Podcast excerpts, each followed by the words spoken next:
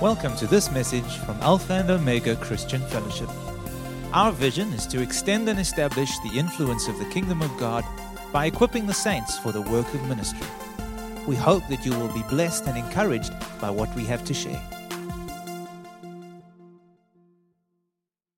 Father, we want to thank you for this morning that we can be together. I want to thank you for what it is that you have to share with us today. Thank you that every day there's something on your heart for us that you're singing over us, that you delight in us. And I want to thank you this morning that we can come and just place our delight and take delight and enjoy you and your presence and your word. My, I ask, Father God, as you speak through me this morning, that you would indeed speak through me, that your word would come forth, your message. And I want to pray, Father, that you would meet each and every one of us in the unique situation or circumstances we find ourselves in. That you would meet every one of us at our level of faith, at our level of obedience, Lord God. Inspire us, draw us in deeper to who you are. Lift us up, Father God, from where we are, that we may grow deeper into you today. That what we hear today will cause something in our heart to shift towards you. And I ask that today in Jesus' name. Amen. For those of you who weren't here last week, I highly recommend that you go and pop onto SoundCloud or pop onto iTunes, download that message. Pastor Frank was here and he ministered a prophetic message for our spiritual family for the time and season that we are in. I know many of you were blessed by that. I know when we prayed for people at the end, there were not many seats that were still filled. And we praise God for that. And we know and we can see that God is moving. For, for some time now, my prayer has been for a fresh release of the prophetic word of God within our fellowship, within our spiritual family. Why? Because the prophetic word of God aligns us with His heart and with His plans and with His purposes for our lives as well as for us as a family. Amen? It brings, it corrects us, not, not in terms of discipline and, oh, you naughty boy, but it uh, corrects us in terms of setting our focus aright, where our focus can go many different ways. And Pastor Frank spoke last week and said and spoke over our fellowship that we are entering a time of divine visitation. And he spoke about some of the things that concerning that, how to identify that, what does divine visitation look like. And you know, as I sit and I look back over my journal, over some of the things I've been preaching over the past weeks, we've spoken about things like the prevailing word of God, the word that comes out of the mouth of God that prevails, that does something, that brings things into motion. We spoke about Ezekiel in the valley of dry bones and how God put words in his mouth to prophesy.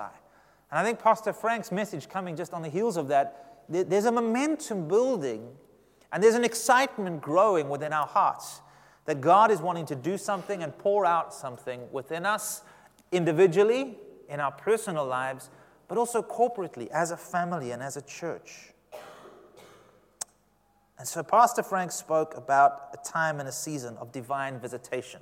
Now, let me ask you if you are expecting someone to visit you, if I said to you, I was coming to your house, what would you do?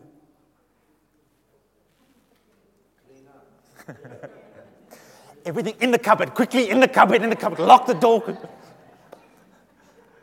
Don't let him go in the bedroom, whatever we do. You make preparations, right? You prepare. If you know and you're expecting guests. Why would you go in the bedroom? I wouldn't. I wouldn't. But whatever you do, you're not allowed in there because that's where we throw and dump everything, you see. Some people have a closet, some people have a rug, others have a bedroom. I'm not here to judge, okay? I'm just saying. There's that space we have that becomes very useful when it comes time to prepare, to unclutter, to just put things away so that we can make, be presentable. You prepare when you know someone's coming up. You make sure that, first of all, you make sure that you are there when they show up. That's important. You, you don't forget. You make sure that things are in order. You also organize something to share. If you know somebody's coming, you always will organize something to share. That may be refreshments, coffee, tea, you know, if it's that kind of meeting or if it's lunch, make sure that you have some drinks ready that we can be refreshed. Uh, it would probably mean you cook or prepare something. Whether it's lunch or dinner, or if it's just coffee, you bake something maybe. Do people still do that? I think Woolworths does very well on the fact that people don't do that as much as they used to. But nonetheless, you make sure that there's something there to eat, something that you to share. You also, depending on the kind of meeting, if it's just fellowship, if it's just family, you come together, and coming together is the sake of the meeting. That's the purpose of it. But in other meetings, if I've invited you over to discuss something, I need to make sure that I'm ready, that I'm prepared, that I'm, I, I know what it is that I want to say. I've thought through what we're going to talk about, and I'm, I'm ready to come and present something. Sometimes, if it's for dinner, you'd even make sure that the dishwasher or the sink or the scullery is clean so that you can put the dishes in there straight away. You make preparations. That's the point I want to make. And if God says that there's a time of visitation taking place, that, that there's a time that, and, and I want to say this, you need to listen to last week's message in order to clearly understand what I'm saying here, because I'm not saying God is kind of absent from us and He's going to come visit us and then go. God is with us always. Amen. But there's something special that He wants to impart or to do within our lives impact our lives in an incredible way through His power, through His presence, through His miraculous intervention. And so the key that I want to say is this all of these things that we've been talking about happen before anybody arrives. You don't wait for somebody to get there and, and then clean up. What's the point? You make preparation before. It's like that old, that old South African joke, ons gaan nou braai. And someone invites you over for a braai and you get there at six o'clock and you're really hungry and you get the fire's not lit yet and you go, oh, yo, yo, I hope they got some snacks. And you get there and you start chatting and you, yeah, listen, uh, are we going to eat? Yeah, yeah, ons gaan nou braai. Gaan nou braai. Gets to 11 o'clock at night and you said, seriously, listen, I, I don't want to be rude, but are we going to eat tonight? Yeah, I was gaan nou braai. Bokkie, take the meat out of the freezer. We're lighting the fire. It's that old joke. You make preparation beforehand so that when it comes time, when it comes time, you are ready. I want you to turn in your Bibles, please, to the book of Luke, chapter 10. And we're going to look at a very familiar passage of Scripture. And it says this Luke chapter 10, from verse 38 to 41. Now it happened that as they went, he, being Jesus, entered a certain village and a certain woman named Martha welcomed him into her house. And she had a sister called Mary who also sat at Jesus' feet and heard his word. But Martha was distracted. Say distracted. With much serving. The word distracted is an, inter, is an important word there. It doesn't say that Martha was busy, it says that Martha was distracted by much serving. Now, when you're distracted, that means that you are preoccupied with something else or unable to focus on what you're supposed to be focusing on. Your attention is diverted. You've been sidetracked from what you should be doing. Martha wasn't just busy serving, Martha was distracted by serving. And she approached him, Jesus, and said, Lord, do you not care that my sister has left me to serve alone? Therefore, tell her to help me. And Jesus answered to her, Martha, Martha. Now, why do you think he said her name twice? Was it like I just said it? Oh, Martha, Martha. Was he exasperated? Or was he perhaps trying to get her attention? Was he perhaps going, Martha, Martha, yes, yes, what? Just get her to help me serving. Martha, just Martha, just, just Martha, just slow down. Wait just a minute. Martha, Martha, you, where am I? You are worried and troubled about many things. But one thing, say one thing. One thing, one thing is needed. One thing is needed. And Mary has chosen that good part which will not be taken away from her. The problem that Martha had is that she was clearly not prepared for this visitation. She welcomed him into her home. Why? To spend time with him. But then once he was there, she wasn't spending any time with him. She was busy in the kitchen. She was doing this, she was doing that. Too busy to sit down and just enjoy his presence. And so she found herself busy with secondary or less important or less significant things, while one thing was needed. I want to talk to you a little bit this morning about the one thing. One thing. The primary thing. The most important thing. The thing requiring our focus and our pursuit. You know that there can only be one primary. There can only be one primary. Everything else is secondary or tertiary or what's the next word? Quadruply? I don't know. Quarterly? I don't know. But there can only be one primary. There can only be one first. There can only be one most important thing. There can be a lot of important things, but there can only be one most important thing. Primary means of chief importance. First. And I'm sure you know as well in your life that it's very easy to be distracted or preoccupied or diverted or sidetracked from our primary thing by many good things. Was Martha doing a bad thing? Martha wasn't sinning. Martha was serving Jesus with great zeal and great passion. She probably understood exactly who this was that was in her house and was going all out to impress. In fact, we get that picture not just by what she was doing, but by what she told Jesus to do. I am serving, I am busting my chops here, and my sister's just sitting there doing nothing. Tell her to help me. You're important. We need to be working, we need to be doing things here, right? And she just didn't quite get it. And I think many of us in our walk with God and our daily lives, even, in, if, even if you bring it down just to time within our family, we get sidetracked from what is truly important by a lot of stuff, a lot of things, a lot of busyness, that, a lot of worries, a lot of anxieties.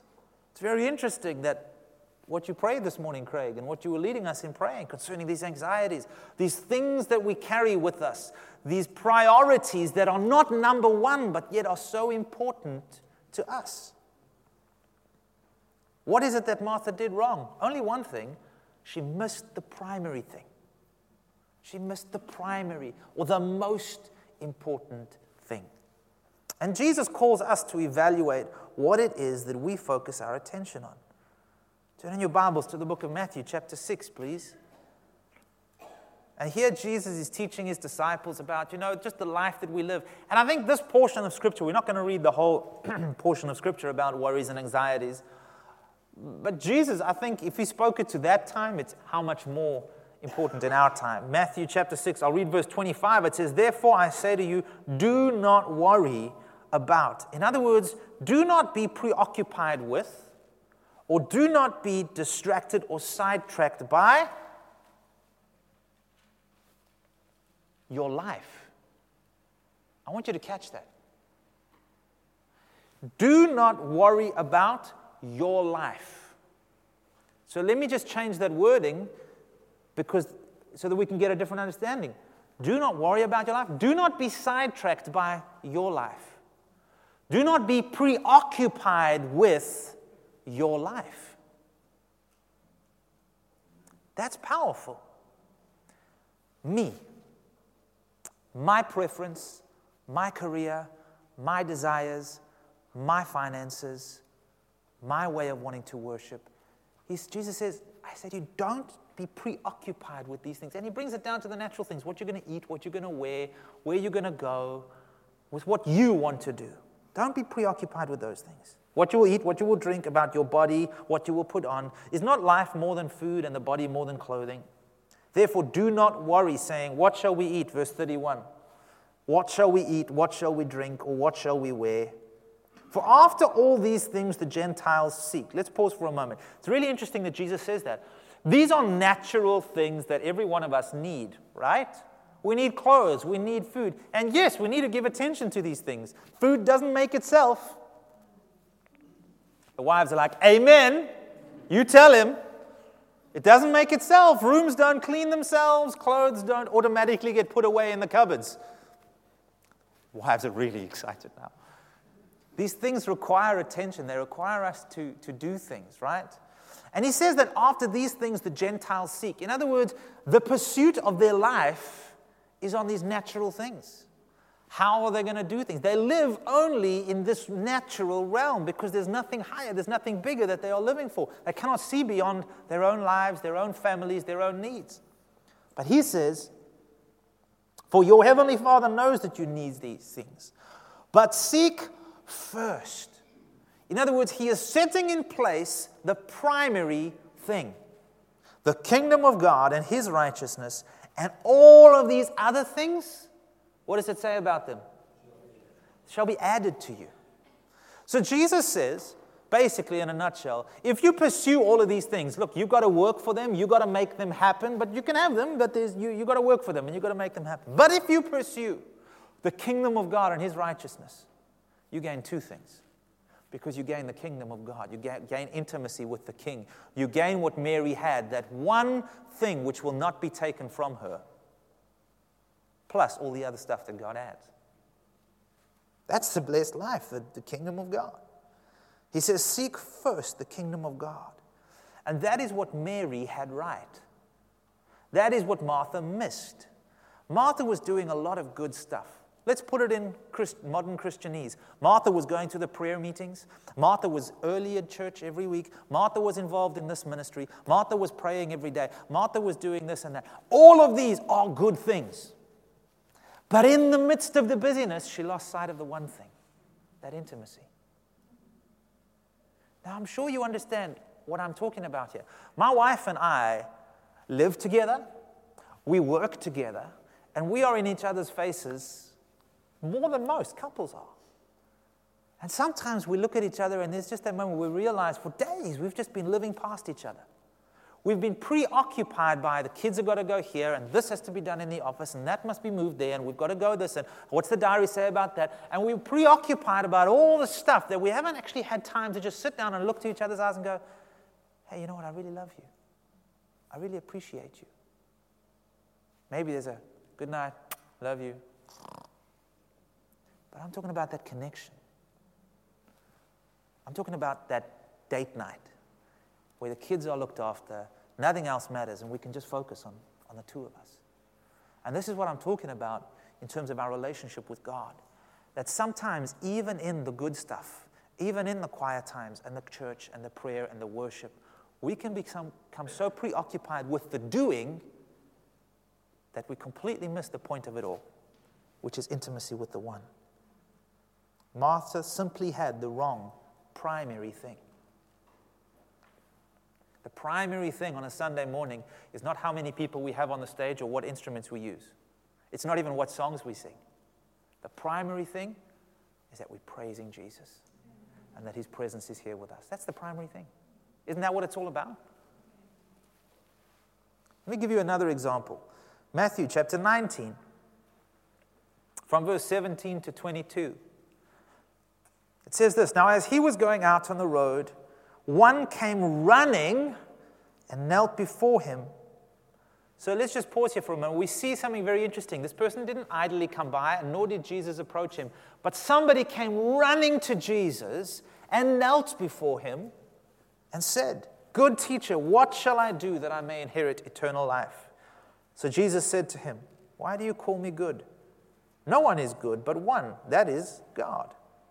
You know the commandments do not commit adultery, do not murder, do not steal, do not bear false witness, do not defraud, honor your father and your mother.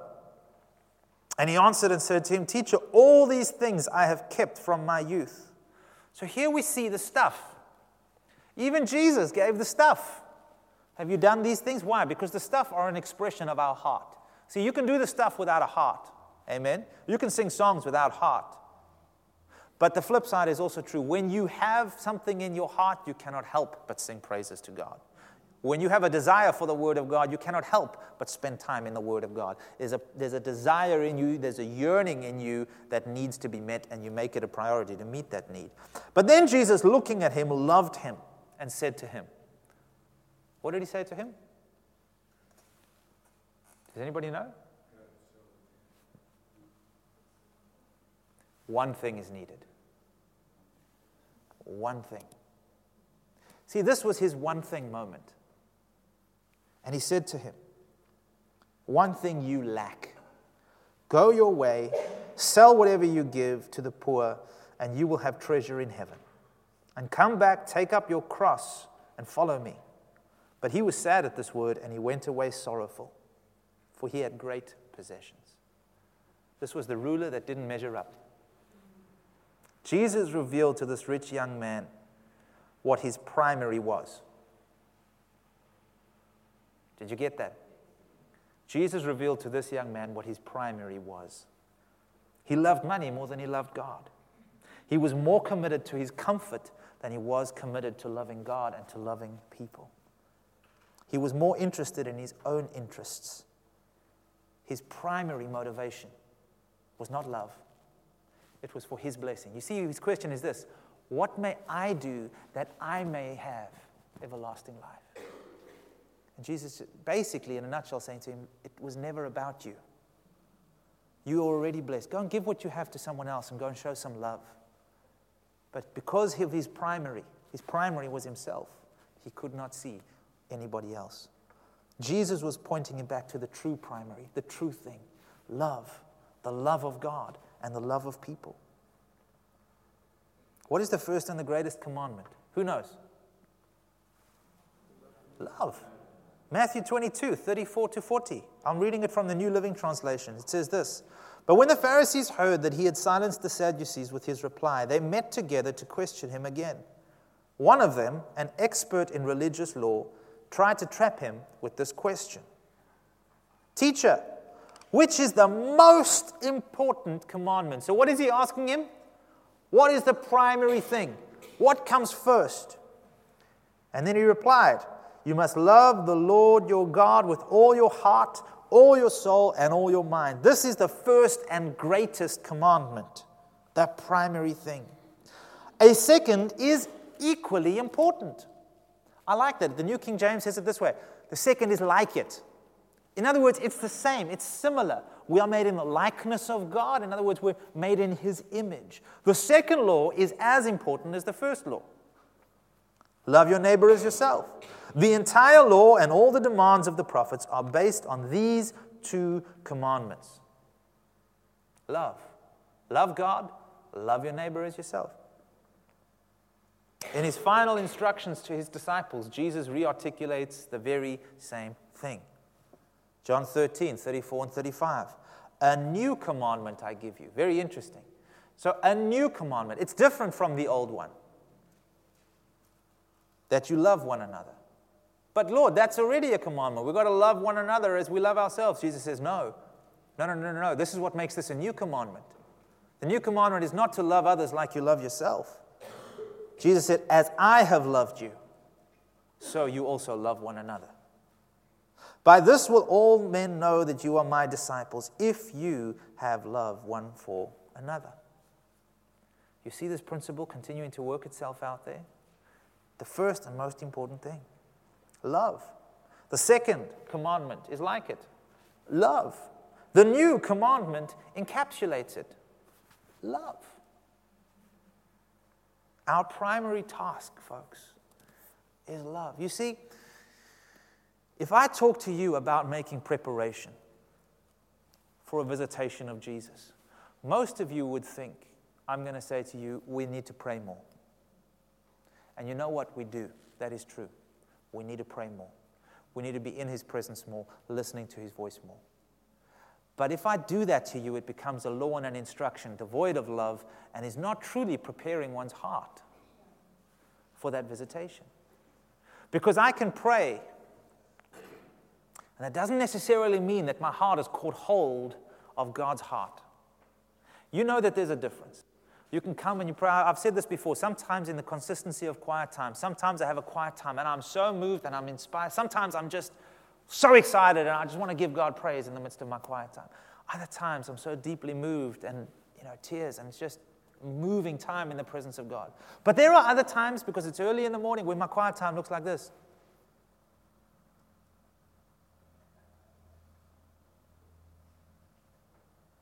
It's very quiet. And I haven't truly connected with the heart of God because I'm tired. I haven't pressed in. The point I'm wanting to make to you is this if we're preparing for a visitation, if we are preparing our hearts, what is the work of preparation that we need to do? What is that primary thing? And I want to suggest to you this morning that that primary thing is to focus on your love walk. Our love walk with God and our love walk with one another.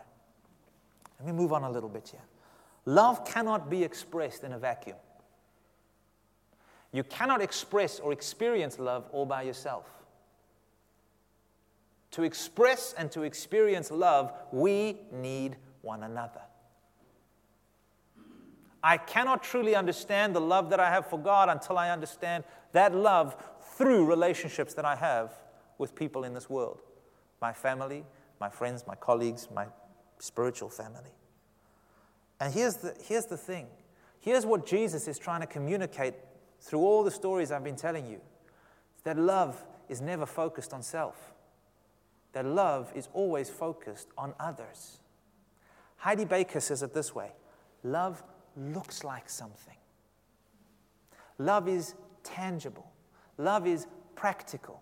Love can be seen, and therefore, because it can be seen, it can be demonstrated. And if it can be demonstrated, it can be experienced. It is a fiercely practical thing.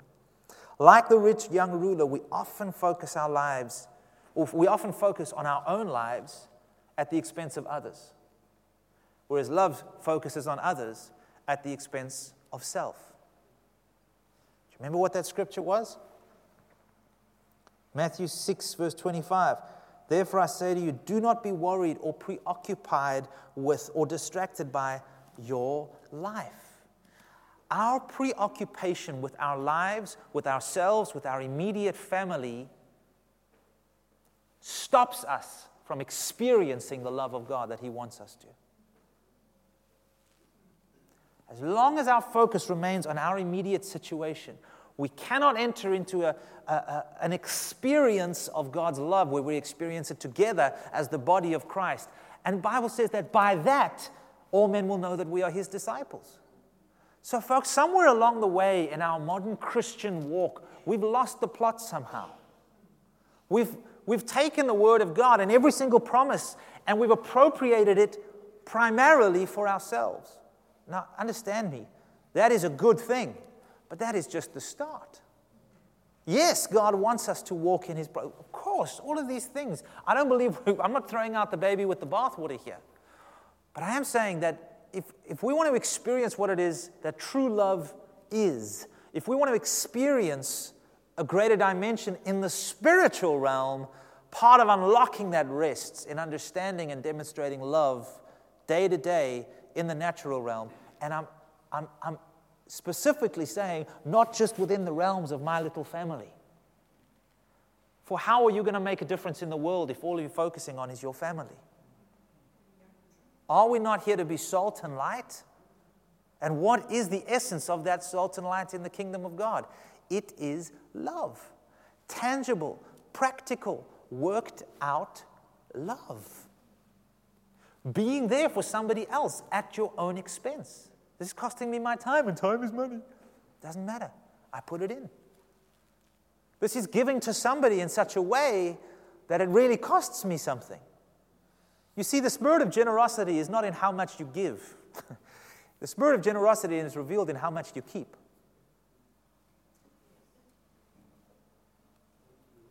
That's why Jesus said of the young woman who gave the much, He says She's given more than all these other people. Well, that makes no sense. She gave hardly anything. No, but she gave all that she had.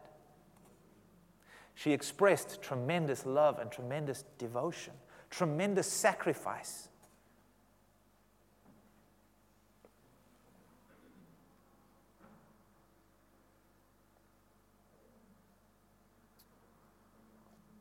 Love is always focused on others. And I want to say this to you. In order for us to focus on the one thing, we are going to have to separate ourselves from a number of other things. The problem with Martha was not that she couldn't get hold of Jesus. The problem with Martha is that Jesus was right there and she was doing other things. Paul gives us a great, a great, a great verse in, in Philippians chapter 3, verse 13 and 14. He says, Brethren, I do not count myself to have apprehended, in other words, in his pursuit of Jesus. He says, But one thing I do. And what's the one thing he sets his heart to? Forgetting. How many of you can relate to that? I think, I think I do that pretty well quite often too. One thing I do, I forget.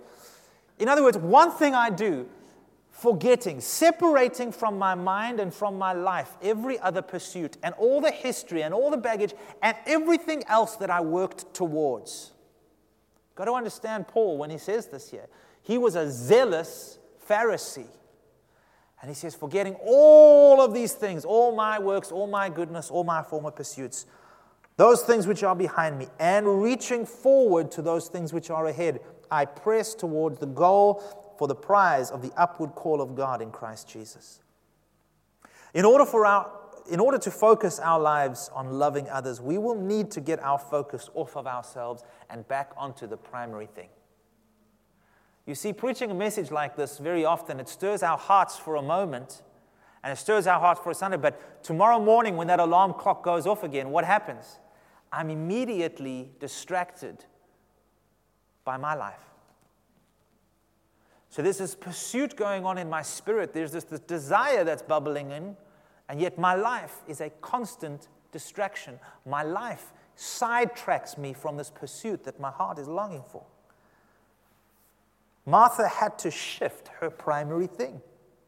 The rich young ruler lost out because he couldn't shift his primary thing. The disciples were commissioned into ministry with a command setting the precedent of the primary thing. Paul forsook all other pursuits to focus on the primary thing. And finally, folks, if we want to be ready for our time of visitation, we must give ourselves wholeheartedly and reservedly, unreservedly to the primary thing, and that is to love. This is how we prepare for our time of visitation. It will manifest itself through more prayer. It will manifest itself through greater levels of generosity. It will manifest itself in greater dimensions of obedience and faith. But the primary thing is love. Because get this you may just be the person that God wants to visit somebody through.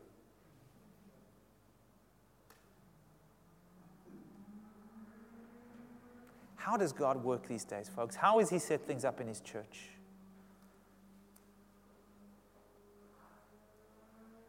Through people. Why are we here this morning? Why are we here in church together, as a church together? So that we can minister to one another, because that's how God does it. Otherwise, Sunday mornings, 9:30, we'd all just be sitting on our beds or in our living rooms, going, waiting for God to do something. God speaks this morning through me. And God does things through you, and He does things through me, and He will speak through you to somebody. And somebody's visitation might very well come out, out of your mouth. Somebody's visitation from God might very well come out of your pocket. Somebody's visitation from God might very well come through your connections, through your expertise, through your gift.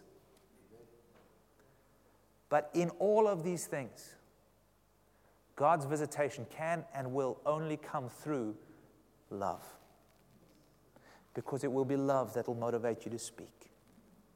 You see, if it's not motivated by love, it can't come from God. Because He is love. And so you will be giving in love, and we will be speaking in love, and we will be inviting over in love, and we will be making preparation, please God, in love so that God is able to work in and through that love that is growing inside every one of our hearts to bless the body and to bless one another. You will not know, nor will you be willing or positioned correctly if you allow yourself to be distracted from the primary thing. Remember, we will either focus on our lives at the expense of others, or we will focus on others at the expense of self. You Can't have it both ways. Are we willing to pay the price? God articulates this for us beautifully in John 3:16. God so loved the world that he paid a price. That he gave. Is that love working in your heart? Are you willing to pay a price? Are you willing to divert your attention from your interests and from what is beneficial or expedient for you in order to bless somebody else? If you are, then that is the first step. Then love can begin working. Where is it that God is calling us to focus as we make preparation for visitation, whatever that may look like? This is the place, folks.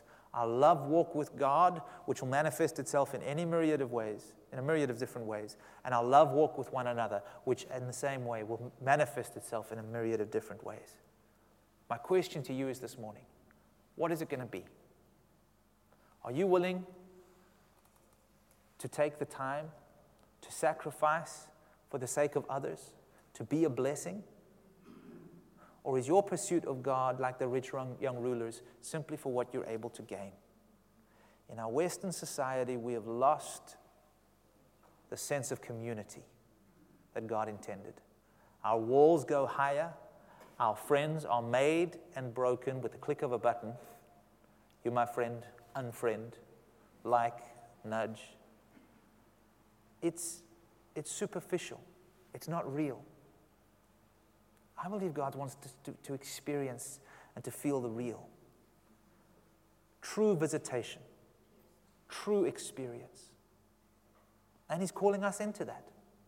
I want to say this to you visitation from God very often is not a destination in itself, it is a journey. Where along the way, as we apply ourselves to the Word of God and to the call of God, He meets with us and His grace is sufficient in the midst of situations. As we draw alongside people, there we have visitation.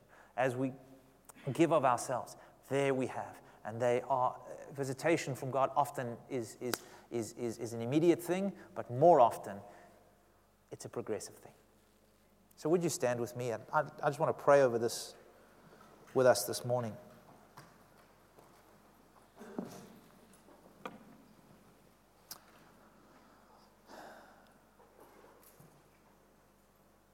Father, I want to thank you today that,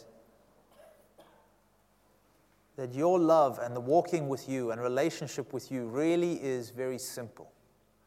And Father, we often complicate it. We often get caught up in busyness, in things, in doing stuff. With, zealot, with zealous hearts, Father God, eager to please you, forgetting that you are already pleased with us because of Jesus, and all that you desire is fellowship and intimacy. Father, we this morning want to ask you to help us put first things first, to set the primary thing in place. Not another work, not another program, not another meeting or a commitment that I need to make, but simply to help us, God, open our hearts to your love to receive it and open our hearts to give it away. If you desire that from your heart this morning, won't you pray this prayer with me? Heavenly Father, in light of what you've shared with my heart today, I ask you, in the name of Jesus, to reveal your love to me in new and tangible ways. Forgive me, Father, for where I have been preoccupied and distracted by my own life by my own needs and by my own agendas.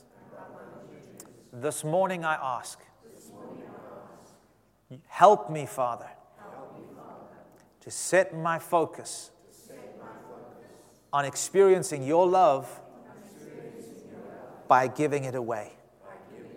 I ask in the name of Jesus that you would present me with clear opportunities to share your love in practical ways. Help me to recognize them. Give me the grace that I need to take them